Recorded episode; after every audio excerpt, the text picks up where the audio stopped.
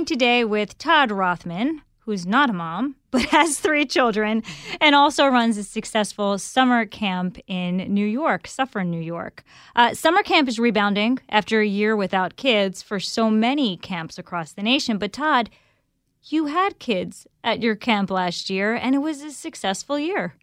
As successful as they come, sure. Um, we had 450 campers here throughout the summer and 190 staff, and we had zero cases of COVID confirmed at least. And um, I can tell you that, at least in my wife and I's 15 years of, of running camp, it was by far the most rewarding experience we've had. Um, certainly, the most feedback we've had.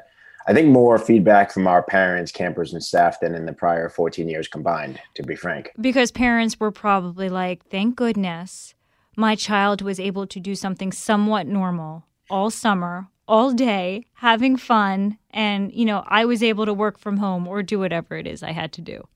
Yeah, everyone just needed it, right? Um, it was such a break in the clouds. It really was. Uh, it was like this little bubble of happiness here and comfort and safety. And um, and if you can think back to last summer, there are obviously a lot of doubts about when would it get normal again for a lot of our children and ourselves as well. And uh, we were anxious before the summer, certainly about how it would play out in terms of emotionally uh, for us, for our campers. And what we found very quickly uh, is that they had longed for it more than we could have ever imagined. And not just our campers, but our staff and, and we as directors too. My wife, Rebecca, and I um, we've always appreciated what it means to have a camp and what it means to to run a business where you're making so many campers and so many staff happy. But I don't think we ever appreciated the impact we have and until last year when um, we saw camp transform kids in front of our eyes from when they came in the first week. Um, a little anxious after having watched a screen for three months and not been around people to at the end of the summer it, it we really found some normalcy. And it was like this little bubble in uh, a very cloudy time that was 2020 for sure. So, what's the prognosis for for this year? Because camp starts now for for so many families and for you. Yes, camp starts in in five days, but I haven't been counting down at all. Um, we uh, we expect it to be even bigger and better. We uh, this year are at our artificial capacity, which is about 90% of our true capacity. But we have a wait list of over 150 campers. Um, and that is across the board, every age, every location we pick up at. I've been offered all kinds of crazy things to have people's kids come to camp. Like what? Course, like what? Like um, what? I haven't. Uh, oh, just, you know, set, they're a third born child, um, season tickets. No, I'm just kidding. But um, for sure parents have pleaded with us to to find a spot for their camper. And uh, we back in february many directors uh, who i spoke with uh, were concerned about the industry in general. First would we recover? Would we ever be the same? We hadn't had uh, experienced any demand for tours at all. And there was a, a genuine concern about whether the industry would be transformed and then in March, when as vaccinations started uh, to become more available and numbers started to settle down a little bit, it's honestly it was like a door opened, uh, the the switch flipped, and suddenly we were overwhelmed with interest and demand from parents looking to send their kids. One because they wanted to find some normalcy. Two because they realized that um, they weren't necessarily going to go back to full day uh, in the school situation. And three because many parents obviously recognize that uh, for them they might have to go back to work as well. Uh, so that the combination of those factors, plus obviously some extra disposable income from the past year, really propped up demand. I think in a way that we've never seen before. Never mind the fact that I think parents just have a, a greater appreciation for the socialization that their kids do receive uh, in a camp setting that they don't necessarily receive in a school setting, especially this past year. So, was the industry transformed? We'll see. There's a lot of things that I think as an industry we will keep doing um, that we maybe hadn't done before, just in terms of group sizes. And uh, it was always uh, a competition among camps, uh, an unspoken competition about bigger and better and more and more. And last year, you know, it was such a simple, nice back to basics year. We realized that the magic of camp is not in necessarily the the most modern um, and uh, newest piece uh, piece of equipment or toy. It's really about the connections the kids make, and we always knew that, but last year bore that out um, more than we could have ever imagined. So I, I, think the industry was transformed in some ways. I think parents gained a, a great appreciation for the role we do play, almost as an extension of um, a typical year. I mean, we're we're not academic by any means here, but certainly the education that the campers receive here, socially and emotionally, is just as impactful, if not more, than what they received during the school year. So, in a lot of ways, I do think we were transformed, and I also think that the quality camps made it through, and uh, the way camps handled the situation last year helped them in the long run. And perhaps it was consolidated a bit. There are definitely some camps that unfortunately did not make it through. Um, so, in some ways, it was transformed, but I think uh, we'll have to wait for the next couple of years to see exactly exactly the impact this past year has had on the industry will, as a whole. Will it look like 2019 this year? No, it won't. What's um, different? Yeah, we'll we'll be masking inside. All of our campers and staff, vaccinated and unvaccinated, will be masking inside, and that's mainly one. Obviously, uh, it's something that we included in our COVID prevention and response plan, and we feel very strongly about following through on that, the expectations that parents have when they sign up with us. But secondly, um, it's really about contact tracing at that point, right? We we're allowed to have larger groups, but if we do, and should there be uh, a case, which I I don't believe there will, but should there be a case, we'd like to minimize the impact on campers that have to be quarantined. And so our groups are smaller, they are separated from each other. We're not doing individual electives. We are doing group electives, but not individual electives where campers would mix with other campers We've eliminated uh, most of our trips, um, and uh, we're doing self-serve, uh, individual served lunch. Some other things that we're doing, keeping the, the campers away from each other in the pool, and a few other things. About 90% of our staff will be vaccinated. Uh, not all, but 90% will be vaccinated. And for those that aren't vaccinated, uh, they will have been tested in this week prior to camp with a PCR test. Why aren't you requiring 100% vac- vaccination for the staff? It's a good question. Yeah, that's a good question. Well, there's a couple of reasons. One um, is that uh, I could tell you, first of all, when we put this plan in place, uh, vaccinations weren't as readily available uh, as they are now. Second of all, um, we have a number of staff that are uh, 16 and wow. 17, and those decisions were made by their parents in, in some ways. And so it's hard to refuse a, a staff member from being here who had already signed on with us four or five months ago because of a decision that was taken out of their hands. Um, another reason was, frankly, um, for a uh, for a staff member to be fully vaccinated, they would have re- have to receive their first vaccination um, back in May, assuming they're going with the Pfizer um, or Moderna they would have had to have it in the second or third week of May in order to have the second one in June, two weeks prior to start of camp. And frankly, the turnaround time just wasn't possible considering the number of staff that we still need to hire.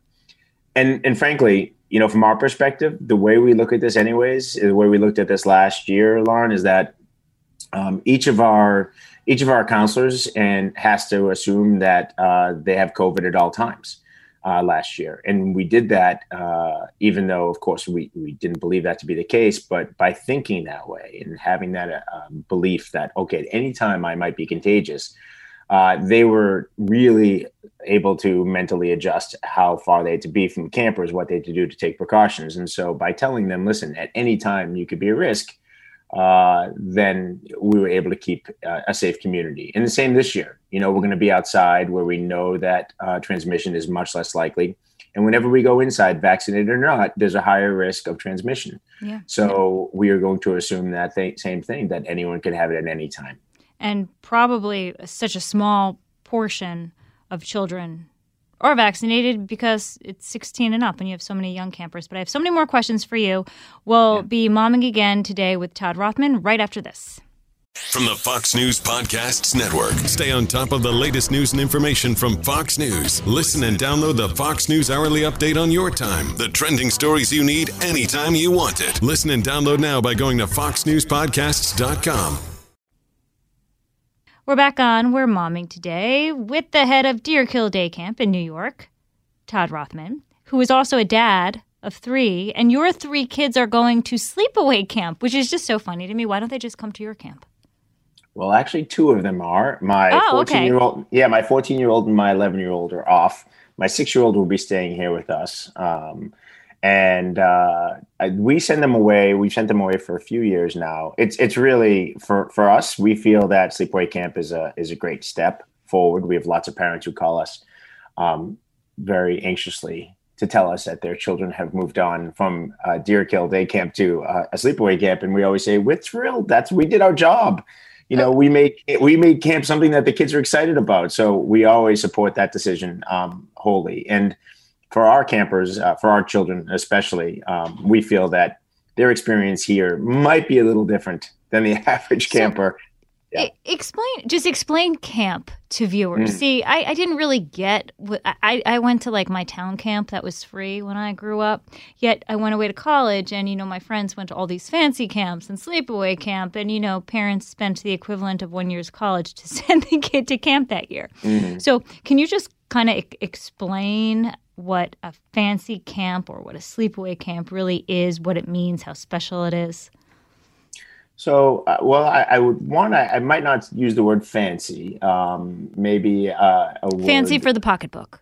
fancy for the pocketbook. Sure, that might be that might be a realistic word then in that sense. Um, you know, a a a camp, a good camp, whether it be ACA accredited, there's American Camp Association is an organization that accredits uh, maybe I don't know twenty percent of the or twenty five percent of the camps that are out there overall, um, and the camps that fit in that bill that are are really comprehensive camp programs like ours and like sleep many sleepaway camps um, they offer incredible facilities. They offer incredible activities, a mix of different things that kids can explore. But most importantly, they have um, a very, very supportive group of staff, an experienced group of staff. And really, that's what a camp is about, is about the staff. You know, at some camps, you might find um, high school or college age staff, but the, the good camps, they have mature, experienced staff, teachers, parents that are overseeing the development of a child. And it's hard to explain camp to a person who's never been there. We often find ourselves in that role of having to do that when we have parents who come tour who haven't had the experience themselves. It doesn't take long though, once their campers are here, for them to realize what it's about. It's it's really it gives our campers, every one of our campers, a chance to spread their wings, um, not in a school, not with their their parents, but um, outside of their comfort zone, become someone different, become who they really are, learn about themselves, test themselves, whether it be at a climbing tower or an archery or swimming, um, explore new activities, but also explore friendships and connect with other people and not necessarily right under the watchful eyes of their parents. Uh, Like it's a great step in independence. Yeah, it is college. and I, I have to tell you, we have a lot of parents who talk to us about their, their campers, their children are more prepared for college because they had this experience away. And, and frankly, it's it's usually the parents that have a harder time. There's a lot of tears the first day line, a lot of tears, but it's almost always from the parents, almost never the kids. Um, and we have a lot of we have a lot of tears at the end of the summer from the kids when they say goodbye to each other. But you know, camp is um, the reason why camp has um, such a, a firm place in our culture and among campers that um, have gone to camp in, in previous years is they look back at it as time as they could really find themselves, right? They could find themselves um, and while working with others and exploring new things, and um, it's it's learning who you are and learning um, what you can be. And a lot of times, they don't necessarily get that freedom in school. I could I could just hear so many moms right now or dads Mhm. saying or listening and saying, "Oh darn, we don't have our kids going to camp." What would you say to them? What would you What would you recommend? I mean, because it's it was a tough year, and to just think these long hot days, the next couple of months when the kids aren't in school or in Zoom school, they're they're going to be home. But what would you What would your advice be to them? Well, first of all, um, there may be camp openings for them. If you go to the American Camp Association, New York, New Jersey's website, um, there is a find a camp wizard. And there are people there who can uh, help you per- perhaps find a camp that fits your schedule and fits your interests. So that's the first thing I would say to do. But um, short of that, if they aren't able to necessarily find a full camp experience for the summer, there are weekly camps, there are biweekly camps. What I would not necessarily recommend is for them just to find a local teen and to build a and build a local neighborhood camp in their backyard. I think um, there's a lot of risk and issues with that, frankly, with supervision. I really do. And that was a, a concern of mine. But in terms of getting the experience uh, that camp offers, uh, there's lots of activities that you can do, lots of things you can do. I think the most important thing for uh, children is to be able to explore new things, um, whether with their parents, whether going on trips, day trips, week long trips, anything like that. Um, but places they haven't been, activities they haven't tried before. Certainly, it's not the same as a camp experience, but uh, if you want your child to have some of that feeling without actually going to camp, then you have to be available for them and uh, give them the freedom to explore things they haven't explored before, for sure. Um, but that said, uh, most camps, most good camps, start enrolling in August, and so the best way uh, to find a, a good situation for your child to be in in the future is to tour some camps this summer we often have parents who tour in January and February, and we had a wait list that started in late March, early April after the wave of, of new interest came in. We always recommend that parents uh, tour in, in July or August or even September because most camps have an early registration discount in the fall, and that way you'll at least know you'll have a, a place secure for next summer. Are you a fun dad, Todd? Depends on when you ask my kids. Um, I think every, I think all the kids that um, all my kids' friends think think I'm a really fun dad. I do lots of things. I do lots of dad things, lots of mom things, I guess you'd say. Um, and uh, I try to be a fun dad. If you ask my kids, they might have a different answer for you. I, you know, dad jokes might have been invented for me, actually. um, so I make them feel incredibly awkward, and I embarrass them at any time I can, which is my job, frankly. But there's a certain energy level that's coming out in your voice, and I know by the nature of the work that you do, you know, you go in the fun dad, you go in the fun dad category. Um, I remember the beginning of last summer, at least, I kept thinking you know, and I was working, but when I wasn't working, I'm like, okay, for my kids, I am camp. I am the toy. I am the entertainment. And it's mm-hmm. exhausting. It is. I, I, have to say, you know, in my neighborhood and, and among my my uh, my children's peers, I, I, am that guy who does silly things. I try to be. I, I feel like I identify truly more with children than I do with adults at times.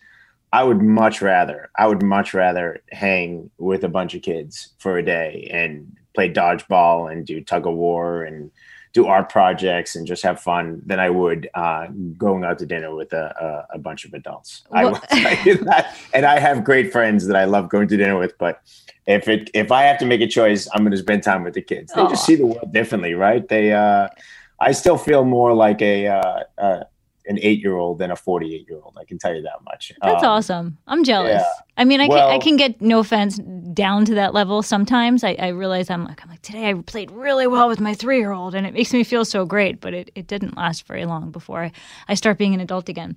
Um, what's the, the number one question you got from parents this year compared to last year? How is it different? Oh, that's a great question. Um, last year was all about COVID, mm-hmm. almost all the time. Really, it was. It was. Um, we we didn't find out until June 3rd that we could open. And from wow. Yeah, and we were supposed, supposed to open June 29th. And um, so we had to delay it for a couple of weeks. But uh, we were, uh, and we had half our half our parents withdraw within two weeks of, of us announcing that we were going to open. They were hoping we would be the bad guys. And when we weren't going to be the bad guys, suddenly they had to be and uh, cancel their their child's enrollment. But last year was all about COVID all the time. We had very few people who didn't have questions about how what we were doing on the buses and what we were doing with swim instruction and the groups and masks and everything else. This year, nobody cares. Very, it's true. No, I honestly, we I would say five percent maybe um, ask about COVID restrictions. One is we've been there, done that, right? We were there last year, we did it, um, and uh, we had no cases at all. It was very safe.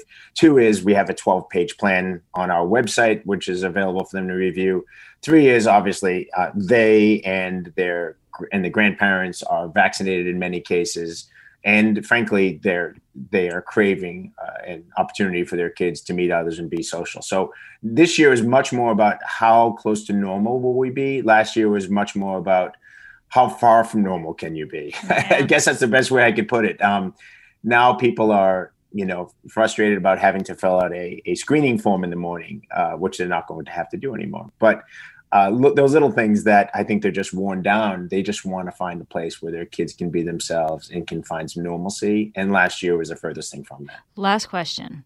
Yeah, a lot sure. of parents have said, you know, I've been looking for, you know, for camps for my children, and, and you have to do this ahead of time. Um, and you know, I liked this camp. I could afford this camp, but if there's a case of COVID, even though most of the camp is outdoors, they're shutting down the entire camp for two weeks. It goes to Zoom and I can't get my money back. That just doesn't seem right. I understand camp's are business and they have to make money, but to shut an entire camp because of one COVID case for two weeks and not give parents their money back, that doesn't seem right. Well, uh, what I would tell you is I, I, I don't know uh, of that policy of the camp. Um, every camp has to do what they have to do, and, and far be it from me to, to criticize um, another camp structure. There's a lot of costs that are, are set and fixed costs, whether it be busing or lunch or staff, um, etc. For us, uh, if we have a case and we do have to quarantine, it'll be a small group of campers that'll have to quarantine because we are keeping them separate. They are outside most of the time, almost all the time. Even on the buses, we have um, maps for the buses to know which child was in within six feet of another child. And if if a child does have to go home, they'll be receiving a credit from us personally. Um, I can understand parents' frustrations. At the same time, you know, camps do commit most of their costs uh, and and their expenses ahead of time, right? I mean, we spend ten months getting ready for these thirty nine days, for us at least. Ten for two is what it's called in the industry, and so a lot of these things are fixed, and um, it, it, they're hard to cut back on um, if we have campers that are leaving. That's hard to just say, well, we're not going to pay our buses, we're not going to pay our counselors. So there has to be some some flexibility on both sides. Um, I don't know if necessarily a whole a whole camp would have to close down for one case. I, I think it's case by case, and uh, it's really up to the local board of health. At least from our perspective, yeah. I don't think that would be the case. And if you mention Zoom to any parent right now, yeah. I mean, the conversation just stops. No, Zoom yeah. nothing. Camp is not on Zoom and we did explore that last year. No, we, explored, we, did. We explored virtual camp, and we explored it for I think all of twenty minutes. Yeah. I, I mean, I really we we said no. If we can't do camp here, if we can't do it in person, then we're not going to be doing it online. And, uh, and we, if you don't come home from camp dirty, you had a bad day. Those are the. That's rules. right. That's right. Todd, thank you so much for the time. My pleasure. Thanks for having me.